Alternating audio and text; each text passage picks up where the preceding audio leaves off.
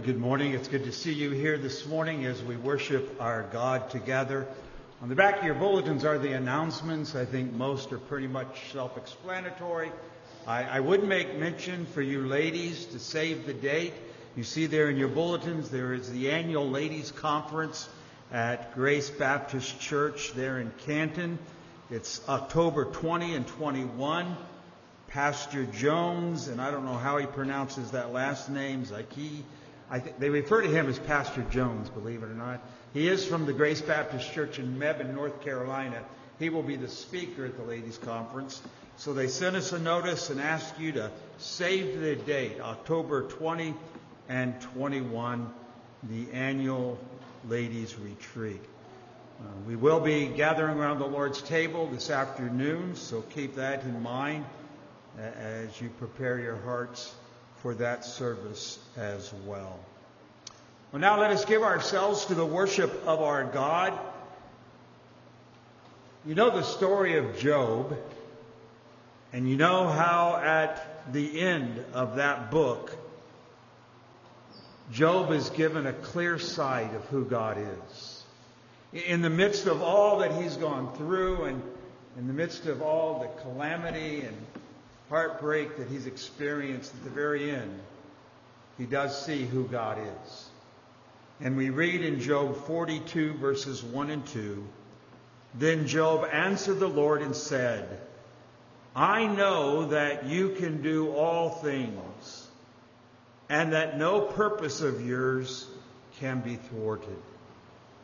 Job recognized that God is sovereign and he has a plan and a purpose and no one can stay his hand. And that's the very God that we've gathered to worship this morning. Would you prepare your hearts to meet with that God and pray that God would come and make a sight of him very clear to us this morning? Prepare your hearts for worship.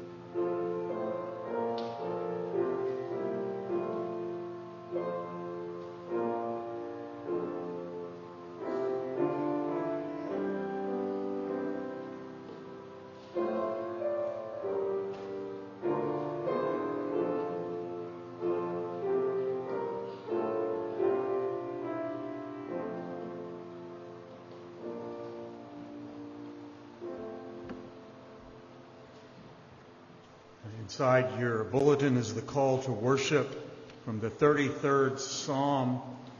The psalmist here reminds his hearers that God is the one who creates and God is the one who rules over all things, and that a proper response to that is that we would fear him.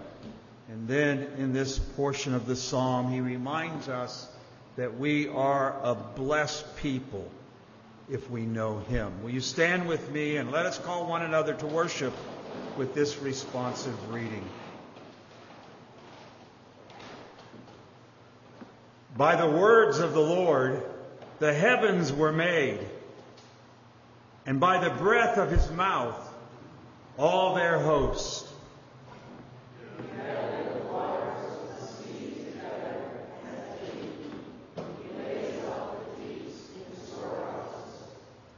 Let all the earth fear the Lord. Let all the inhabitants of the world stand in awe of him.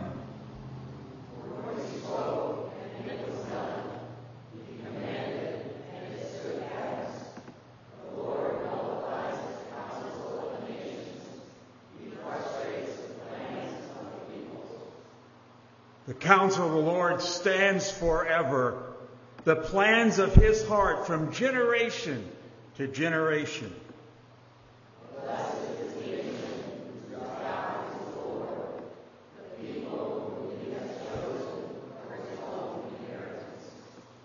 Well, Now let us continue our worship of God in the singing of number 33 in the hymns of grace. Number 33 in the hymns of grace, Our Sovereign God. If I have your email address, I sent you a copy of this hymn. I'm delighted to hear that some listen to it and hopefully have an idea of how it goes. But I'll have Rachel play through it once and then we will sing it together, Our Sovereign God.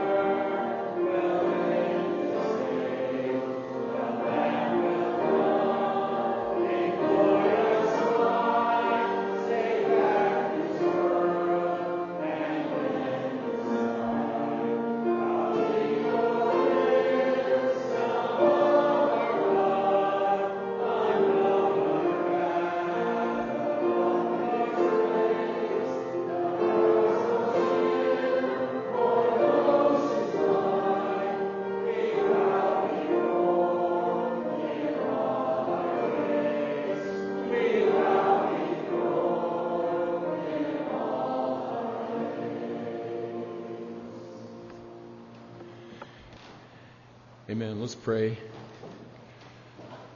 Our Father in heaven, we come before you with praise and adoration again this morning. Because although our sins were many and grievous, and you knew everything we ever did, yet by your great mercy, our Lord Jesus atoned for them all by his death on the cross. He gave us living water springing up to eternal life. So we pray in this service that we would truly know your presence and that we would be such people as you are seeking to worship you, those who worship in spirit and in truth. Father, as your words is proclaimed this hour, we pray that you would use it to open our spiritual eyes. Open our eyes to see the vileness of our sin and the beauty of Christ. Open our eyes to see the fields are white unto harvest for lost souls. And may we be zealous for the gospel and the advancement of your kingdom. For we pray in Jesus' name. Amen. Amen. May be seated. Now take your hymns of grace, I mean, Trinity. Take your Trinity hymn books, 256. 256, Break thou the bread of life, dear Lord, to me. 256 in the Trinity.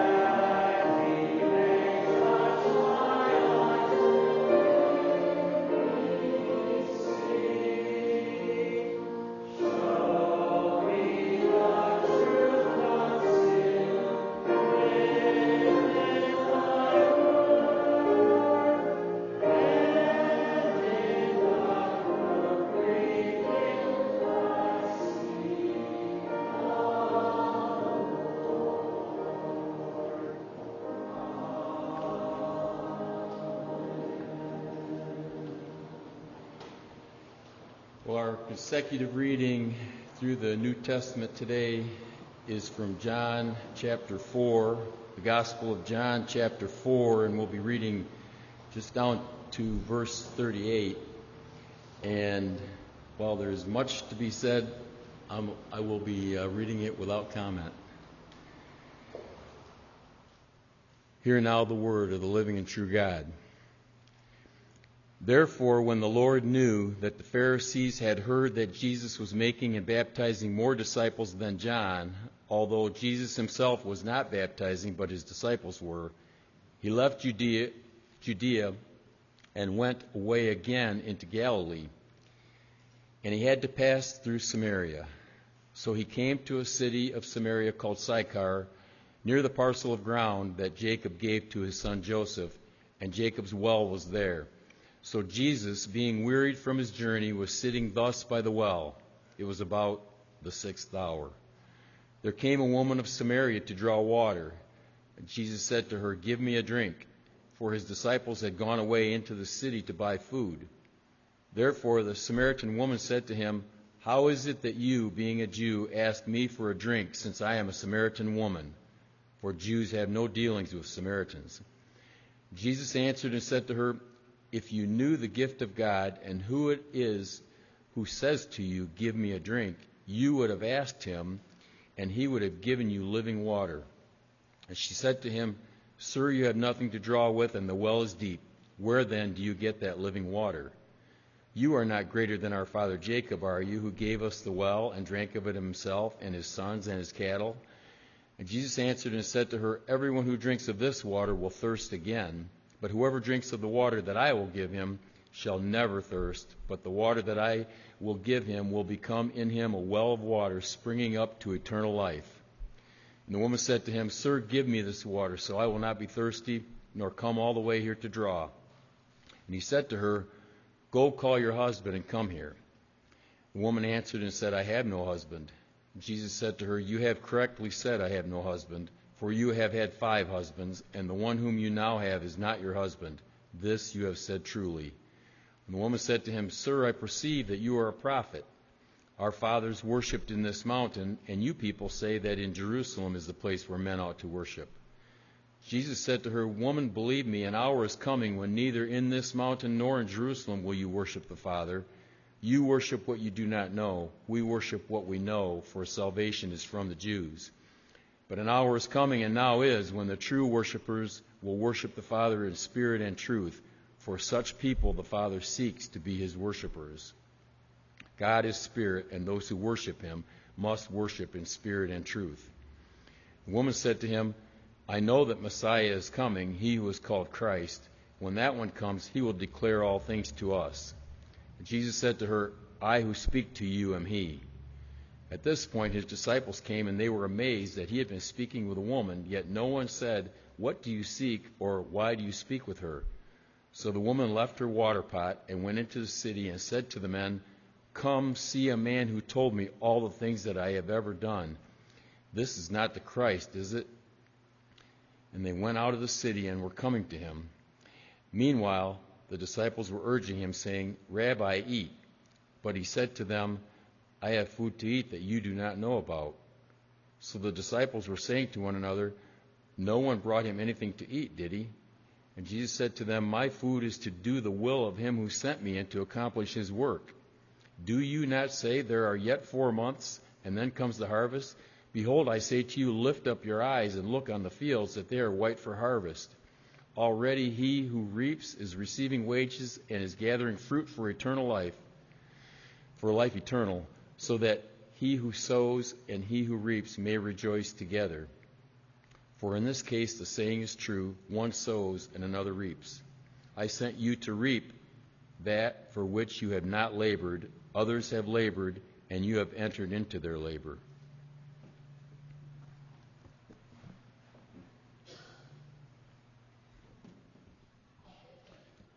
Again, this morning, as we seek our God together in prayer, we especially want to remember the Grace Baptist Church in Islamabad, Pakistan.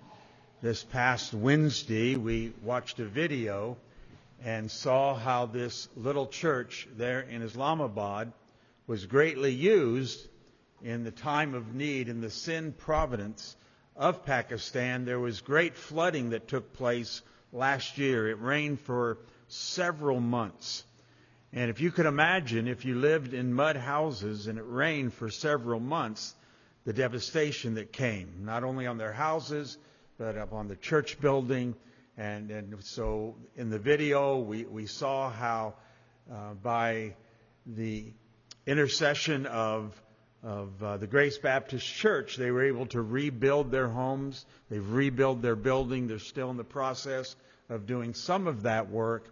And it was just good to see how God was using that faithful small ministry there in Pakistan to show benevolence to the others that in that they might find Christ. And so we do want to pray for them even this morning. Let's seek our God together in prayer.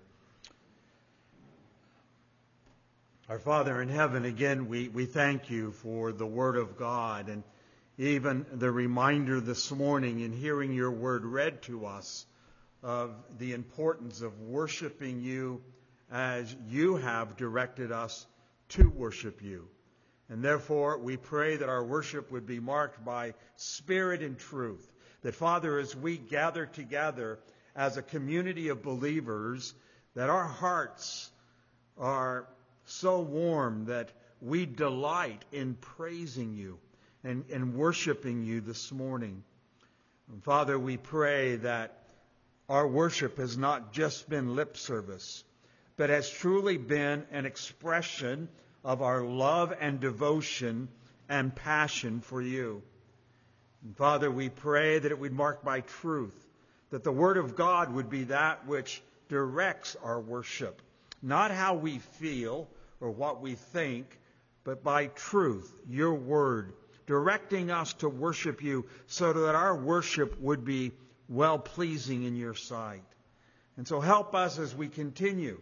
Draw near to us. By your Spirit, make your presence known among us this morning as we hear your word. Father, we pray for the church there in Pakistan. We pray for the Grace Baptist Church in Islamabad. And, and knowing something of their history, how thankful we are for their faithfulness and no doubt many challenges and difficulties as they seek to live godly in, in, a country that is so opposed to you. We thank you for the opportunity that they've had to be a storehouse in helping the believers and others there in the providence of, of Sindh there in Pakistan. It was just a delight to hear how you've been pleased to use them to see houses rebuilt and even church buildings re, rebuilt so that people might gather to worship you. We pray your blessing to continue on that church. Father, we pray for Pastor Danielle that he'll be a faithful minister of the gospel and that you will continue to use him and the people of God, not only by these acts of benevolence, but also the opportunities they have of hosting pastors' conferences, in, in getting out good literature, Father. We just thank you for their self denying work for the advancement of your kingdom there in Pakistan. And Father, this morning we would pray that you would be with Micah as he comes to open the Word of God. We pray that you would draw near to us, give him help, and may you come by your Spirit and give an increase that only you can give for your glory and honor. For we ask these things in Christ's name. Amen. Now, before Micah comes to open the Word of God, take your Trinity hymn books, turning to number 37. Number 37 in the Trinity hymn book. God is our refuge and our strength. Number 37. Let's stand together as we sing.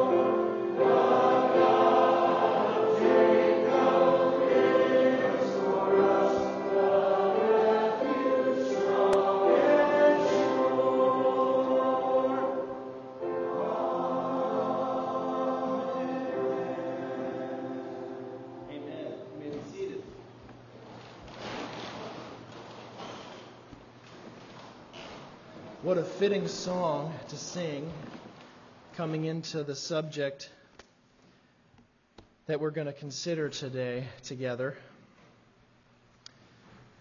If you've uh, been here with us these past few months, you know that we've been somewhat slowly making our way through the attributes of God, uh, taking each attribute as it comes to us, and especially focusing on what are called the incommunicable attributes as we gaze at the beauty of the Lord together. We've been considering all the ways in which God is not like us. You know, we live in a culture where people want God to be very small. We live in a culture where people want God to be relatable. We live in a culture where people want to strip God of his transcendence. But I hope that you've found in this series that the being of God is really mystifying.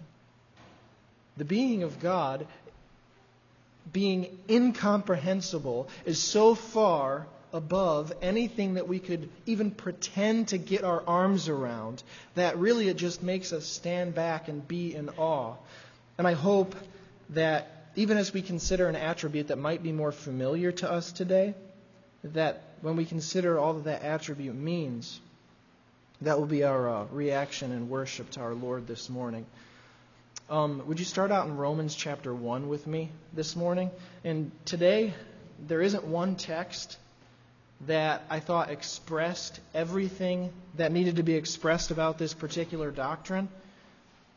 So we're going to be traversing the scriptures a little bit together, but I hope that through that we can just get a small taste of what Scripture has, us, has to offer us uh, in relation to God's omnipotence. That's the title of this sermon. Behold our God, omnipotent. Romans chapter 1, and we're going to start in verse 19. For what can be known about God is plain to them because God has shown it to them. So Paul is talking about the inherent knowledge that creatures have of the being of their Creator. His existence is self evident to them.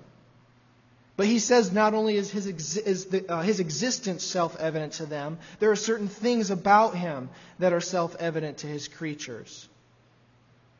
For what can be known about God is plain to them because God has shown it to them. For his invisible attributes, namely, or specifically, his eternal power and divine nature have been clearly perceived ever since the creation of the world in things that have been made. So, what Paul is saying here is that there's a couple of things that each and every one, even if they haven't believed upon Jesus Christ, can know about their God. He's saying you can know his eternal power and his divine nature. Those are two attributes that are absolutely clear to all creatures. How can we know his eternal power? Look at the existence of all things. The existence beckons us to come to the Creator. You can't look at creation and specifically the vastness and the beauty and the intricacy and the detail of your creation and walk away, of his creation and walk away not knowing that God exists or thinking that he is weak. Paul says that this is part of the absolutely foundational level knowledge of God that every rational creature has that can look into the heavens. You, and Paul goes on to talk about that in Romans chapter 2. Even the Gentiles who don't have the law of God know something about him just by virtue of, his, of being his creatures. One of those things that they know about him is his power. So, you'd think that because this attribute is self evident, as we said, that it would be relatively easy to grasp. You'd think that because this attribute is part of the foundational knowledge of God that all creatures have just by virtue of being creatures, that it would be something that we would all agree upon what it means. But, just like most other things in church history, This is not something that everyone has agreed about. Agreed about. And I think this is illustrated by something that happened to me about nine years ago. About nine years ago, I was sitting in a Bible doctrine class at Moody Bible Institute. And I had a really, really good professor who would teach the class essentially by posing a series of questions to us and sort of stirring the pot and making us argue with each other. Um, but one of the one of the questions that he posed brought up this question that has to do with God's omnipotence. And the question was Is God able not to sin, or is he not able to sin? Now just think about that for a second. Is God not able to sin, or is he able not to sin? Is, is sinning something that God cannot do? Is there some things that God absolutely cannot do? Or is he just able to not do that which he chooses to not do? I know that's kind of a confusing way of putting it. But my, my answer to this question sparked a lot of pushback from people that were uncomfortable with it. I was like, well, you know, there, there are some things that Scripture says that God cannot do. Scripture says, tells us that God cannot lie. He says that he cannot have regret. The glory of Israel will not lie or have regret. Being himself truth, he cannot utter what is untrue. And there are other things that, by simple reasoning from the Scriptures, you would assume that God cannot do. God cannot cause himself to not exist. Like, there's this category of things that God cannot do by virtue of his being God. And that's what I was, in a much less developed way, trying to, trying to say in that classroom nine years ago. But there was a. There was a girl in the class, and I remember this conversation, who was absolutely scandalized by the idea that God would not be able to do some things. Because in her mind, she's thinking God is omnipotent, which is what I'm preaching about today. So you, you, know that I agree with her. God is omnipotent. But she's saying if God's omnipotent, then how is it that there are some things he cannot do? Doesn't that pose a contradiction? Because it's not just other believers that will argue about this kind of thing, it's also atheists that will bring you this question. And they'll bring it as a defeater. They'll say, well, you know, God, can God cause himself to not exist? Or can God sin? Or can God lie? Or can God make a square circle? Or something like that. And a lot of Christians don't know how to answer that question because they, because they think that omnipotence in their minds entails that there are certain things that God cannot do. But the reason I wanted to give this illustration to start out is because through that sort of conflict and difficulty, it gives us a couple of questions that are helpful in setting the guardrails for what Scripture means by God's omnipotence. It's sort of like a prism that you can see God's omnipotence more clearly when you really consider that question. But we're not there yet. Um, at first, I just want to take a little bit of a survey of the Scriptures together to discover what the Bible says about God's omnipotence. We already said from Romans chapter 1 that his eternal power and divine nature have been clearly perceived. So, this is something that all creation, uh, creation understands about God. But have you ever noticed God's power revealed in the names of God in Scripture? Scripture gives a host of different names to God, and an astounding number of them have to do with his power. El Shaddai, God Almighty, in Genesis 17:1 and Genesis 35:11, God is revealing himself as the covenant God of Abraham and Jacob, and he's telling Abraham, Sarah, even though you're both really old, is going to have a son. But he comes to him, ensuring him of his promises, and he says, I am, I am El Shaddai, I am God Almighty. So, in that context, God's dealing with Abraham, he reveals his power, his omnipotence, almighty, in the context of his relationship with Abraham, saying, I'm able to do what I promised you I would do. And he says the same thing in the same type of context with Jacob. It's two different times that word is used in the book of Genesis. Just as sort of a flyover, Deuteronomy 7:21, he is called the great and terrible God the implication there is that you should fear him because he's able to do whatever he wants because he rules over all things. Isaiah 124, he's called the mighty one of Israel. Jeremiah 32:18, he's called Yahweh of hosts. And if you're not clear on what Yahweh of hosts means, it means that he commands innumerable armies of angels and beckons them to do his will. Job 9 4 and 36 5, he, Job calls him mighty in strength. Psalm 24 8, he's called strong and mighty. In the New Testament, we see in 1 Timothy 1 17 that he's the great king. Not only does he have authority like a great king to, to where he has the right to do whatever he wants, he is the greatest king that not only does he have the authority to do whatever he wants, he actually can do whatever he wants because he has the power to match it. Revelation 1 8, 4 8, and 11 17 call him the Lord Almighty. So God reveals his power to us in his names in Scripture. Not only in his names, though.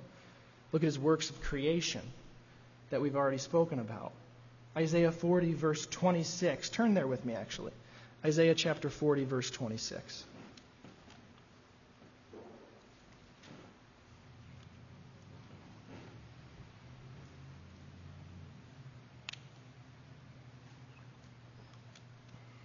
Isaiah chapter 40, verses, actually, we're going to do 25 and 26. Remember, this is the trial of the false gods, where God is exalting himself against any idol or any demon that would try to take his place. Isaiah 40, verse 25. To whom then will you liken me that I should be, or to whom then will you compare me that I should be like him, says the Holy One. What does the Holy One mean? Transcendent, exalted above this world. Verse 26 Lift up your eyes and see who created these. So there's his creative power. He who brings out their host by number, calling them all by name, by the greatness of his might, because he is strong in power, not one of them is missing. So Isaiah, in this context of challenging the false gods that Israel has taken, said, You want to know how you want to know how you can know that our God is the all powerful God who will crush all of these idols underneath his feet? Look at the fact that he's the creator of all things. Look at existence itself. Look at the heavens. It will declare to you the glory of God, as Paul says, or as Psalm chapter 19 says. Not only in creation, though, look at his works of providence. Because sometimes I think we think about God sort of in a deistic way. The deists had a God who sort of created the world by winding up a clock and letting it go. But that's not the biblical portrait of God's activity and providence in the world. God declares his power by his works of providence in which he upholds all things. Turn with me to Hebrews chapter 1.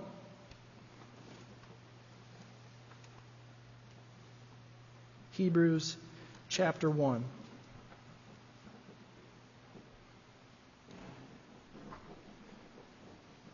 It's talking about the, the coming of Christ, the coming of the Son into the world, and the dawning of a new covenant. Hebrews chapter 1, starting in verse 1. Long ago, at many times and in many ways, God spoke to our fathers by the prophets. But in these last days he has spoken to us by his Son, whom he appointed the heir of all things, and through whom he also created the world. So you have power to inherit all things, you have power to create all things. He's the one whom through whom he, God created the world. But then he says, He is the radiance of the glory of God and the exact imprint of his nature, and he upholds the universe by the word of his power. Why does the universe even still exist? Not just why was it created in the first place, but why does it still exist second by second? It's because of the word of power of Jesus, of the power of Jesus Christ. The reason that our lives keep ticking on is because, is because God upholds them with his strong hand. Moment by moment existence that creatures experience is an expression of the power of God. That's his providence. That's his working of providence in the world. Scripture also calls him the one who forms rain and wind, light and darkness, blessing and calamity. He's the one who does his will in the events of the world. Scripture calls him the one who kills and makes alive, who sows and destroys. And I think if we stand back here, we should be convicted about this. Because even in the moment by moment existence of the world and every event that takes place in it, the power of God is put on display. But how little do we think about that? How often am, how often am I bored? This, I think this should give us reason to never be bored again. When you realize that he that God, the God of the universe, the God who has come to you in Jesus Christ, is constantly displaying his power in every single second of your life. Even in the most mundane and ordinary moments, your entire being and existence is upheld by his strong right hand. That gives you reason to rejoice on Tuesday afternoon when you're at work and bored out of your mind. That gives you a reason to contemplate the glory of God second by second. You say, This moment right now is an expression of the eternal power of the Creator. So he displays his power in his works of creation and providence, but let's not forget the greatest of all God's displays of power, the work of redemption in Jesus Christ.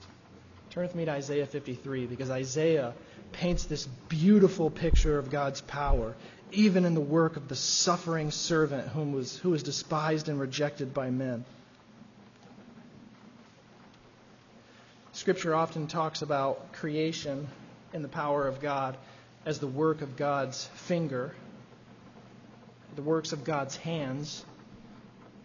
But look at how Isaiah describes this work of redemption that's going to be carried out by the suffering servant. Isaiah 53, verse 1. Who has believed what he's heard from us, and to whom has the arm of the Lord been revealed? Did you catch that? Who has believed what he has heard from us, and to whom has the arm of the Lord been revealed? The powerful, outstretched arm of Yahweh to redeem his people that he's promising to redeem in this text. And how is he redeeming them? How is he expressing his strong right arm? For he grew up before him like a young plant and like a root out of dry ground. He had no form or majesty that we should look at him, and no beauty that we should desire him. He was despised and rejected by men, a man of sorrows and acquainted with grief.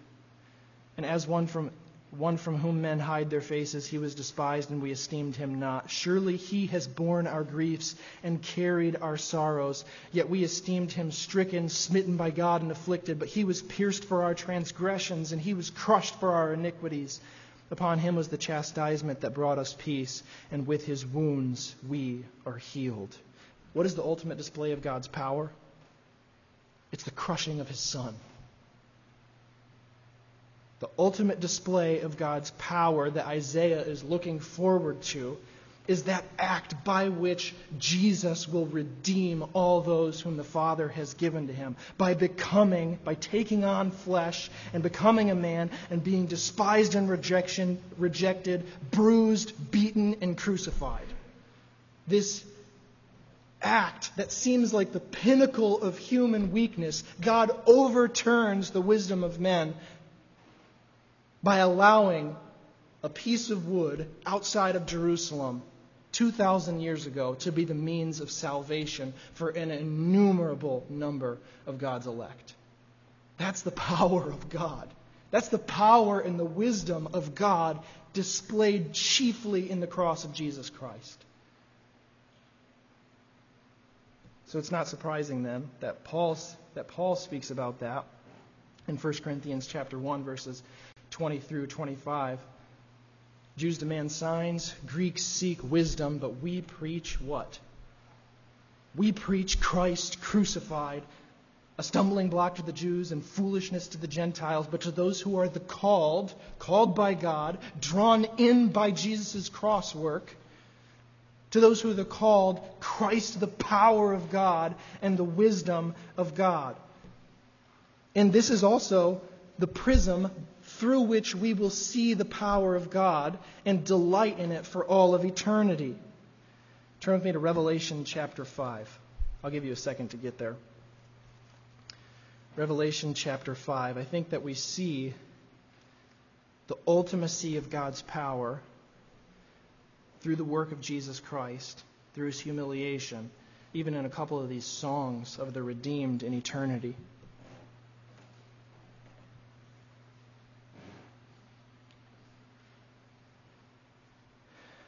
Revelation chapter 5, starting in uh, verse 9.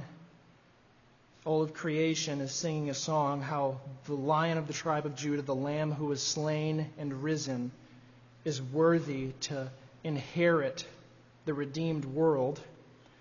They say, and they sang a new song saying, Worthy are you to take the scroll and to open its seals, for you were slain and by your blood you ransomed people from every tribe and language and people and nation. And you have made them a kingdom and priests to our God, and they shall reign on the earth. Then I looked, and around the throne, the four living creatures and the elders, the voice of many angels, numbering myriads of myriads and thousands of thousands, saying with a loud voice, Worthy is the Lamb who was slain to receive what? To receive power and wealth and wisdom and might and honor and glory and blessing. This worthiness to receive power or to have power ascribed to him is being offered to who? To the slain lamb. This is the ultimate expression of God's power that you as a believer will delight in for all eternity. It's the slain and risen Lamb. It's, it's the cross of Jesus Christ. It's his humiliation by which he, God demonstrates his power for all eternity. And then I heard every creature in heaven and on earth and under the earth and in the sea and all that is in them saying, To him who sits on the throne and to the Lamb be blessing and honor and glory and might forever and ever.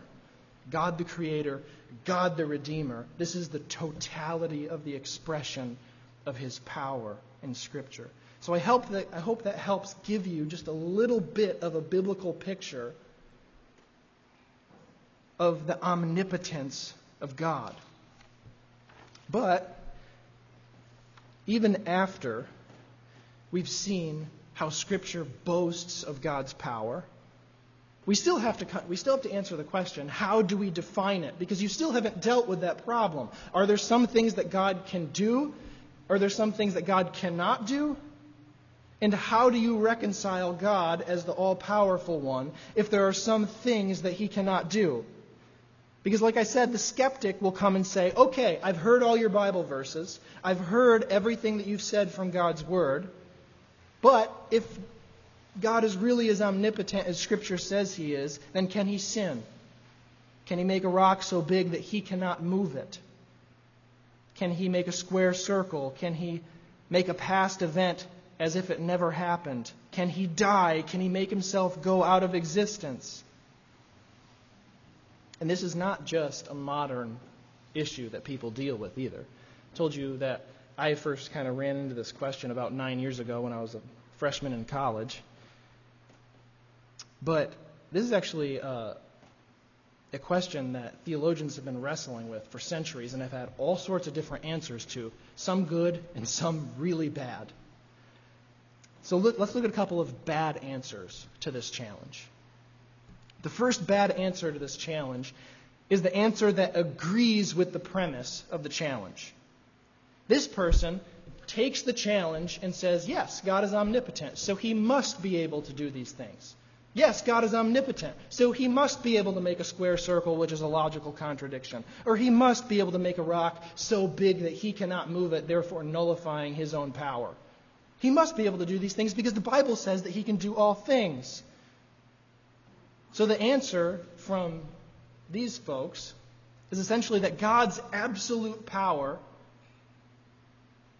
is essentially powerful enough to upend his own power to deny his own nature. That's their answer. Yes, God is omnipotent, so omnipotent that he can actualize contradictions, deny his own nature by sinning, dying, and making a rock so big that he can't move it. But the problem was, with this is that you've reduced your own position to absurdity when you grant their premise. You've created a God. When you say yes to that person, yes, God could do those things, you've created a God who might not be God under the right conditions.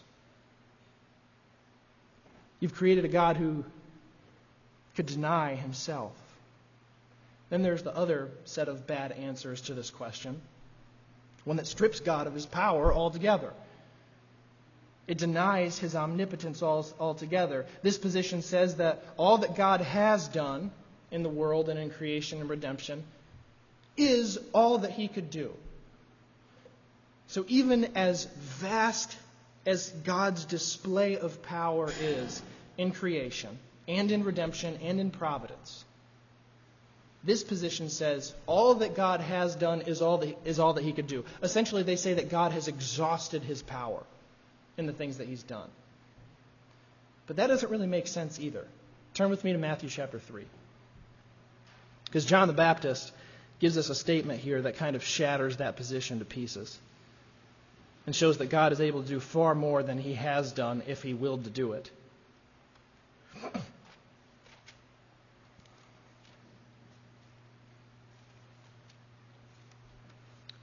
Matthew chapter 3. John the Baptist is coming into conflict with the Pharisees, who call themselves sons of Abraham, declaring that the promises of God are for them just by virtue of their belonging to the family of Abraham, starting in verse 7. But when he saw many of the Pharisees and Sadducees coming to his baptism, he said to them, You brood of vipers, who warned you to flee from the wrath to come? Bear fruit in keeping with repentance. And do not presume to say to yourselves, We have Abraham as our father.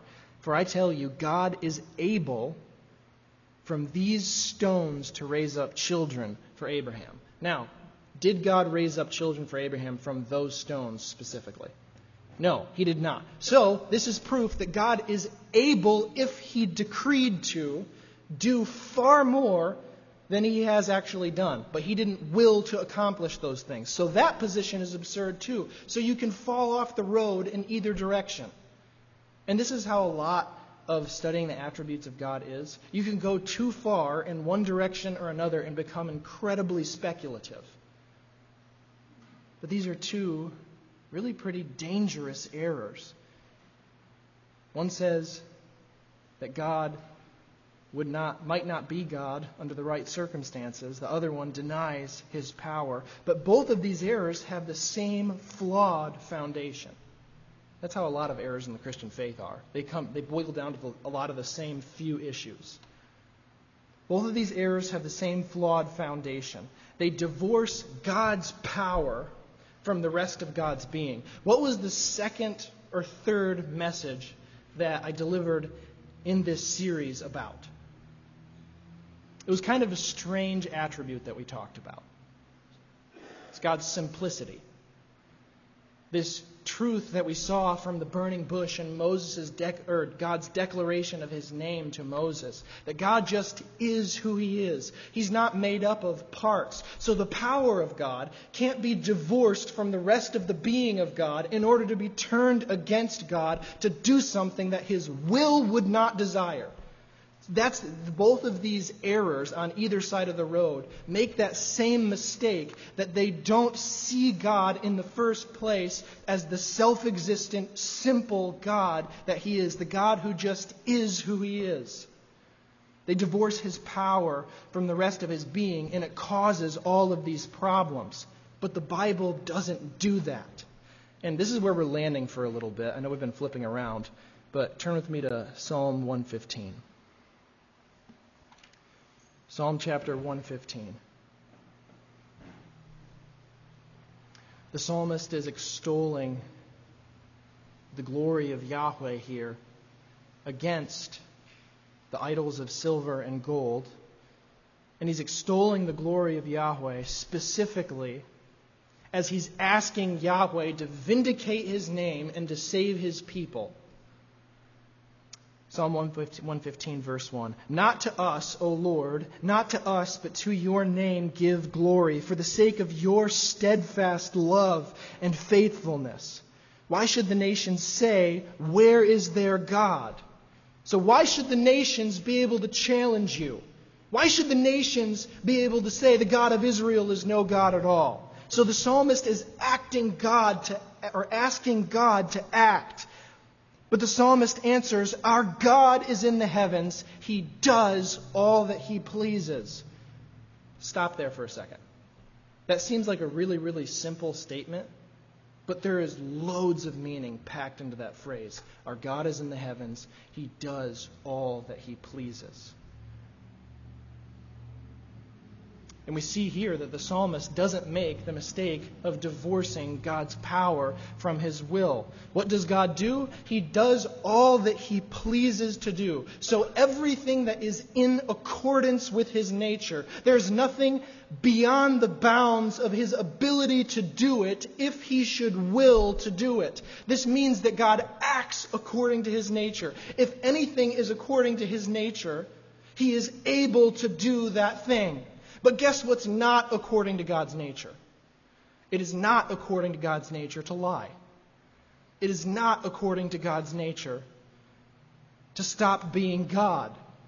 It is not according to God's nature to actualize a logical contradiction like making a square circle because God is the one who is simply truth. So the psalmist here connects the power of God to act and to effect change in the world and his creation, he connects that to the rest of his attributes. And we see that in verse 1 too, even though we might not think that we see it right away.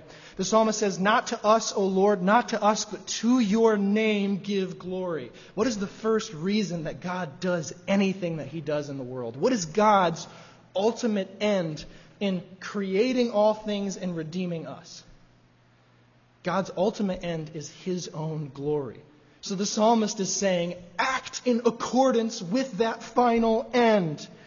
Not to us, not to us, but to your name give glory. For the sake of what?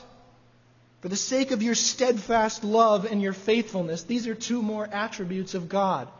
God's steadfast love is that love by which he has covenanted to Israel to be their God and they will be his people by which he tells Israel, I will fulfill all of my promises to you.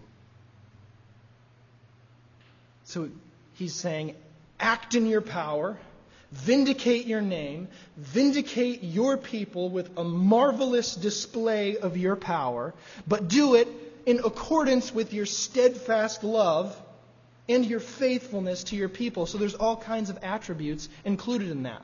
What, what other attributes does faithfulness include?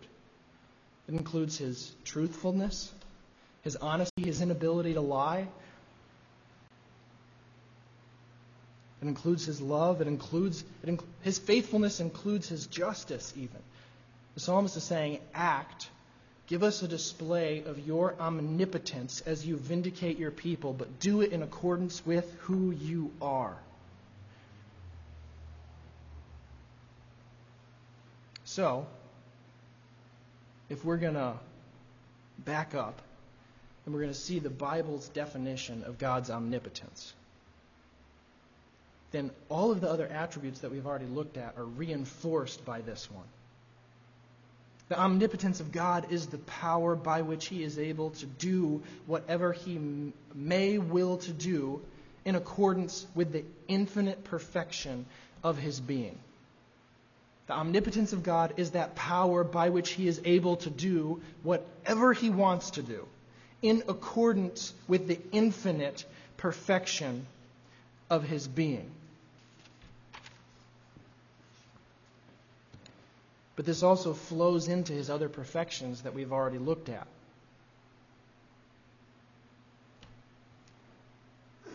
Excuse me.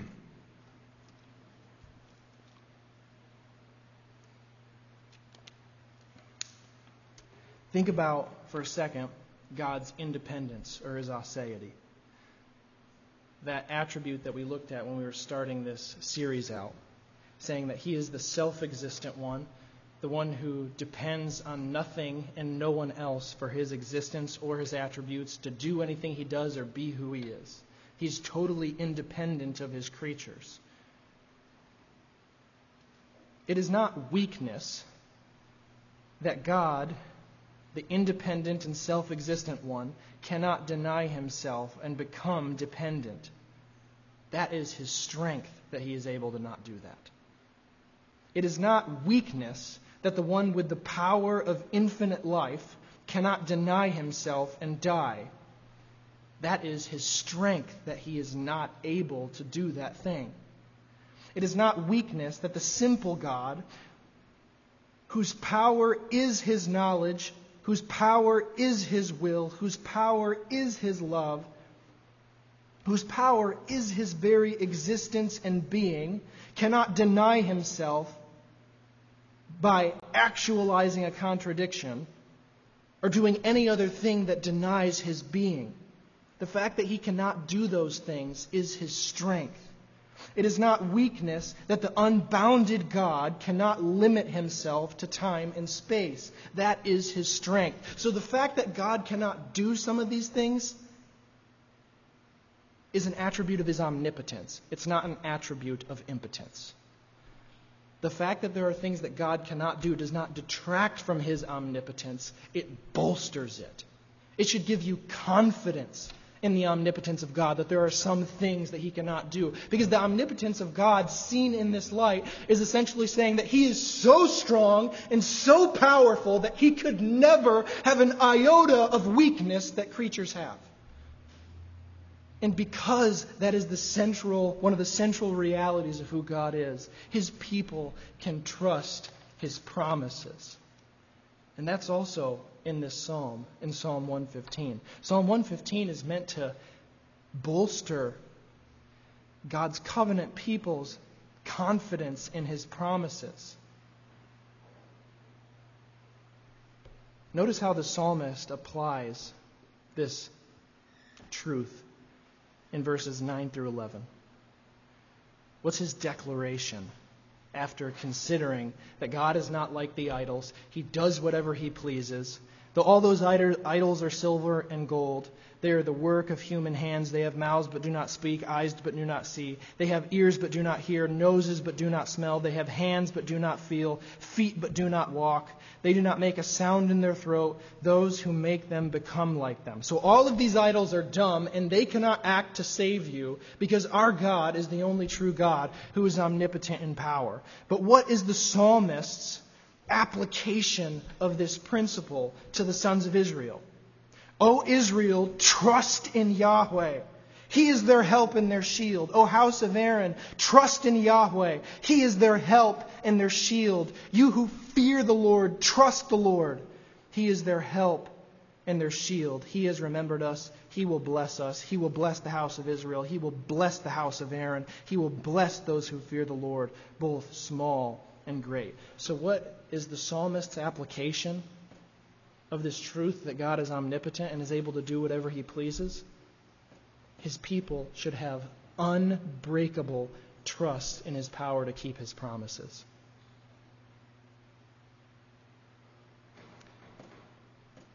This is true, just as true for us as it was for the original people to whom this was written. The only reason you will wake up trusting in Jesus Christ tomorrow is because you are being sustained in your faith by the omnipotent power of God. The only reason that you will make it to heaven if you are in Christ is because of the omnipotent, sovereign upholding of your faith by the mighty hand of God. So that just comes to mind. Turn with me to 1 Peter. 1 Peter chapter 1. Peter illustrates this for us. And not only that, but he illustrates our reward that God will give us as he sustains us by his power as well. 1 Peter chapter 1, Peter talks about the fact that we've been born again through the resurrection of Jesus Christ to inheritance, to an inheritance waiting for us that is imperishable, undefiled, and unfading. But how are we sustained until we reach that inheritance? How are we sustained until we see Christ face to face and we inherit the glory of God and the glory of the new heavens and the new earth to Him? How can I know that God will keep His promises to me and that the hand of Christ won't lose me and that His Father's hand, which is clasped around that, won't lose me as well? This is how you know. You've been born again to an inheritance, verse 4, that is imperishable, undefiled, and unfading, kept in heaven for you, who by what? Who by God's power are being guarded through faith for a salvation ready to be, to be revealed in the last time. It's almost like Peter is saying the same thing that the psalmist was saying in chapter 114. He is, your, he is our help. He is our shield. The Lord Himself is the one who sustains your faith. The Lord Himself is the one who causes you to persevere through all the trials and tribulations until you reach your final inheritance. So, what's the final application here? The final application is trust in Christ because He's able to do everything that He's promised you that He will do for you. He's able to bring you home because he's the omnipotent God. Let's pray. Heavenly Father, we thank you. This is not. We thank you that this is not a truth that we can just um, swallow lightly and walk away from here and not think about anymore, but it's a truth that beckons us to worship you every hour of every day. The fact that you are the God who is so great in power, that you are able to do far above all that we ask or think, and you're the God who keeps all of your promises to us in Christ Jesus. Because your promises in Him are yes and amen, and you have the power to fulfill them, and no one can stand in your way. Thank you for Jesus. We thank you for what a wonderful, beautiful Savior He is. We thank you that every one of these glories that you possess is revealed to us in Him. Pray these things in His name. Amen. Uh, if you'd uh, stand with me and turn with me in Hymns of Grace to number 26. I sing the mighty power of God. Hymns of Grace, number 26.